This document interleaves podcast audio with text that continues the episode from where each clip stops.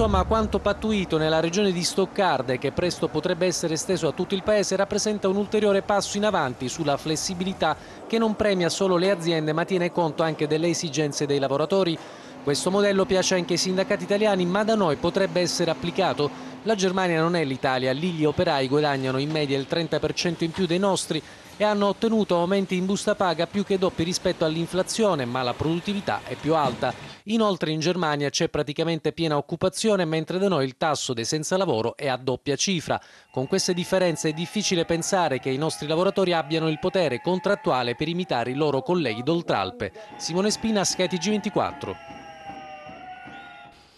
Allora, si potrà fare anche in Italia, si dovrebbe fare anche in Italia, che cosa succederebbe? Buonasera, benvenuto a Renato Cifarelli, eh, che sentite il sabato mattina con la banda di Radio 24 dei Conti della Belva, imprenditore che produce macchine per giardinaggio, agricoltura, insomma più o meno il settore è quello. Saluto e ringrazio anche Francesco Seghezzi, che è il direttore della Fondazione ADAPT, che studia il mercato del lavoro. Buonasera. Buonasera, benvenuto. È collegato con noi in diretta da Wolfsburg, in Germania, Franco Garippo, che è del sindacato IG Metall della Volkswagen. Buonasera Garippo. Buonasera. Allora, qui in studio, prima, mentre andava in onda il servizio, ci chiedevamo, eh, abbiamo scritto giusto e corretto, che cosa significa questo accordo, che cosa avete ottenuto, che cosa avete firmato?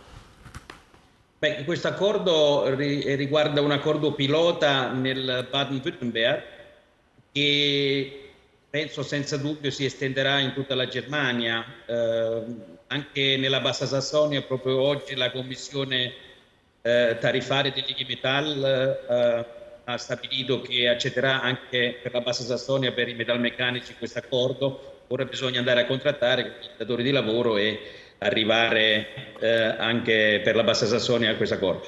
Ecco, eh, io credo che questo contratto è un eh, segno del sindacato di, eh, di, essere un sindacato anche moderno, di guardare verso il futuro nelle esigenze delle aziende, però dall'altro mm. lato anche le esigenze degli operai.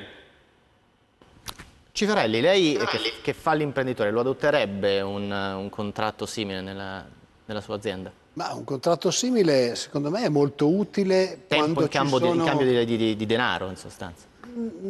Allora un contratto del genere secondo me è molto utile nel momento in cui può accompagnare per esempio per gli ultimi due anni le persone che vanno in pensione. Mm. Cioè se io posso far lavorare un po' meno chi va in pensione, un po' di più magari che produce meno. i giovani... No, non è detto non che produca meno, eh, però magari per chi lavora nelle linee di montaggio non è così facile fare mm. il, andare avanti ad una certa età, visto che andiamo in pensione sempre più tardi. E quindi, per esempio, il fatto di fare una contrattazione fra il eh, lavorare un po' meno e poter far lavorare magari i giovani un po' di più potrebbe aiutare a far fare il tutor a uno che sta andando in pensione. Mm.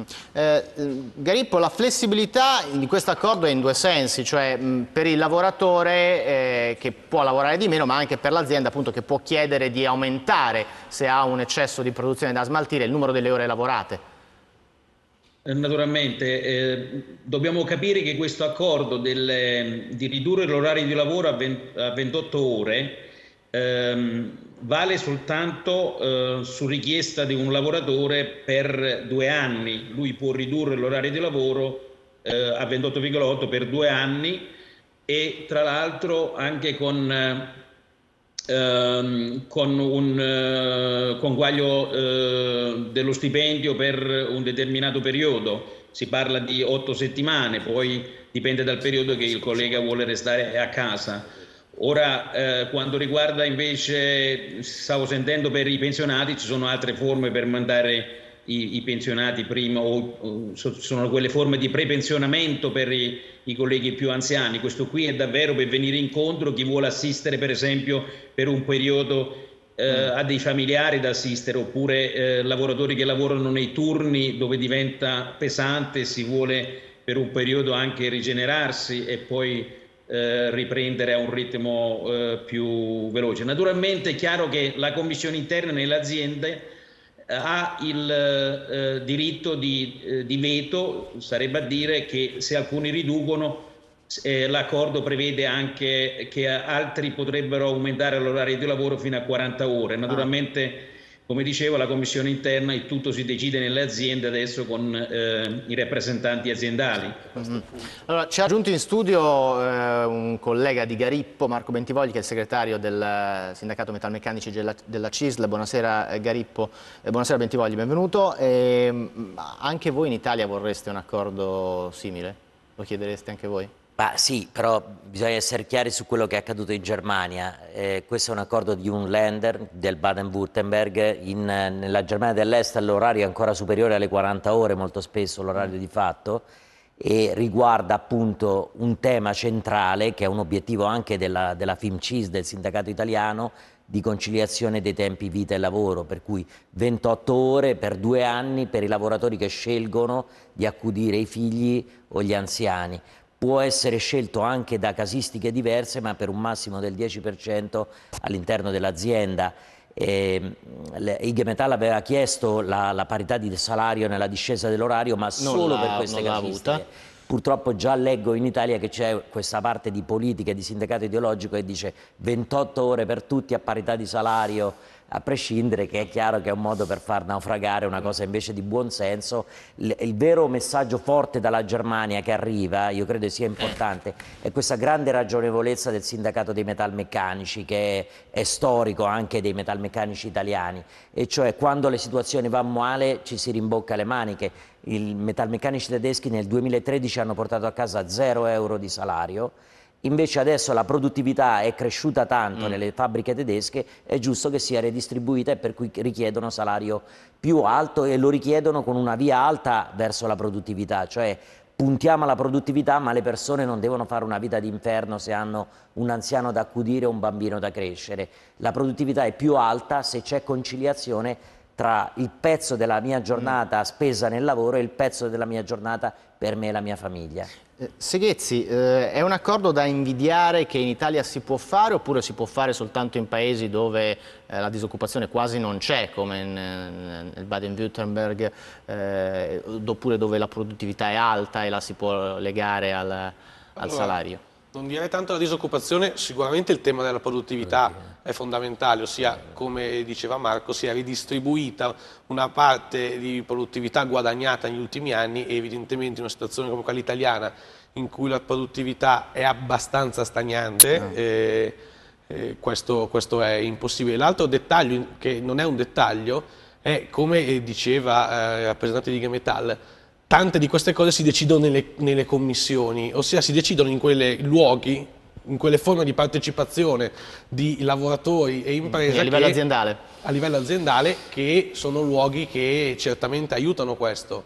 Eh, poi non parliamo di presenti ovviamente, ma aiuta anche un sindacato che è disposto a, a, un, dialogo, a un, dialogo, su, su questi aspetti. Quindi evidentemente in Italia si possono pensare eh, cose di questo genere. Eh, io inizierei, come in realtà è stato fatto in Germania, mm. soprattutto a livello territoriale. Ricordiamo che è un accordo territoriale in un certo tipo di, eh, di regione che, come diceva Marco, ha certi livelli di produttività, certo. eccetera, e poi potrà diventare un accordo diffuso, ma andare sul territorio, individuare cosa nel territorio si può fare potrebbe essere un mm. inizio. Sì, su, su, questo bisogna dare un quadro di chiarezza perché scattano delle comparazioni Italia-Germania che non funzionano. Lì, la Germania ha quattro livelli salariali distinti e indipendenti tra loro. Si può applicare il salario minimo legale di 8,50 euro l'ora, si può applicare il contratto di lender che è il contratto firmato mhm. -huh. ma riguarda circa il 35% dei lavoratori, si può applicare distintamente e indipendentemente dagli altri livelli il contratto aziendale. I lavoratori per esempio di Volkswagen applicheranno un contratto diverso da questo contratto e poi purtroppo, io lo dico in solidarietà con gli amici tedeschi, c'è il regolamento aziendale con il benestare del, del del Betriebsrat, del eh, Consiglio di fabbrica aziendale, ma è un regolamento unilaterale aziendale, per cui sono quattro livelli salariali tra loro indipendenti, se ce n'è uno non c'è l'altro. Questo contratto da 28 ore riguarderà circa il 35% dei lavoratori, poi probabilmente io mi auguro che condizionerà sia la contrattazione aziendale dei grandi gruppi, sia la contrattazione eh, che riguarda i regolamenti, che è poco contrattazione, ma in qualche modo disciplina i rapporti di lavoro. Mm.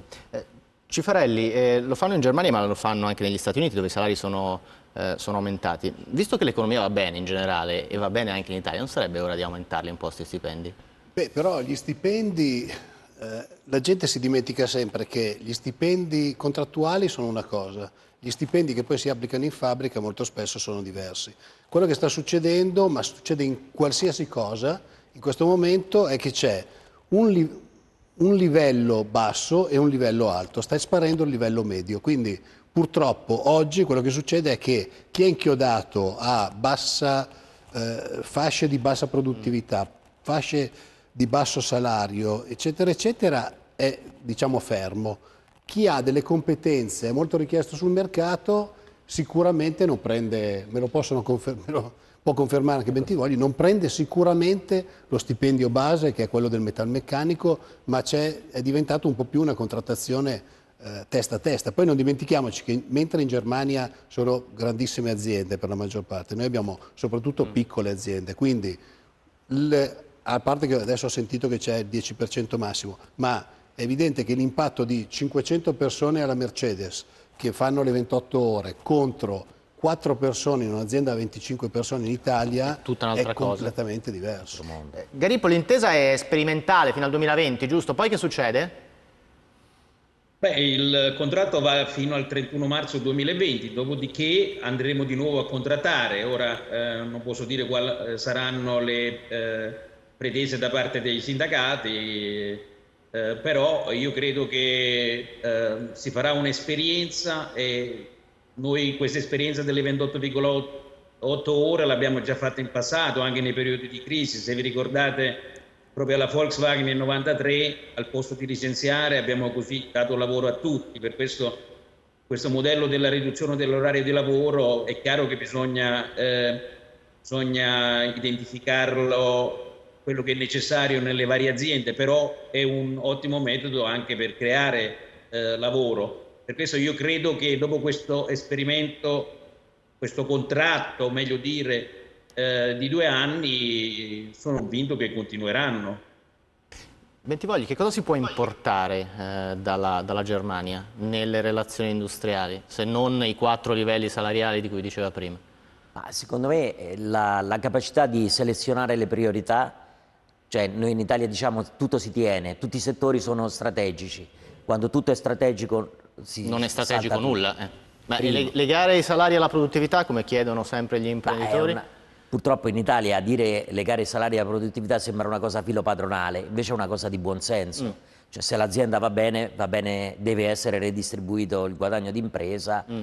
Il tema vero è che in Germania c'è questa cultura che eh, fa affrontare le sfide tutti insieme il tema del lavoro non è un tema così divisivo, non è un tema così ideologizzato come è in Italia. Basta vedere, io penso, il dibattito che c'è stato sui voucher eh, in Italia non ci sarebbe in qualsiasi paese del mondo. Abbiamo visto che è aumentato il lavoro nero con l'abolizione dei voucher, no?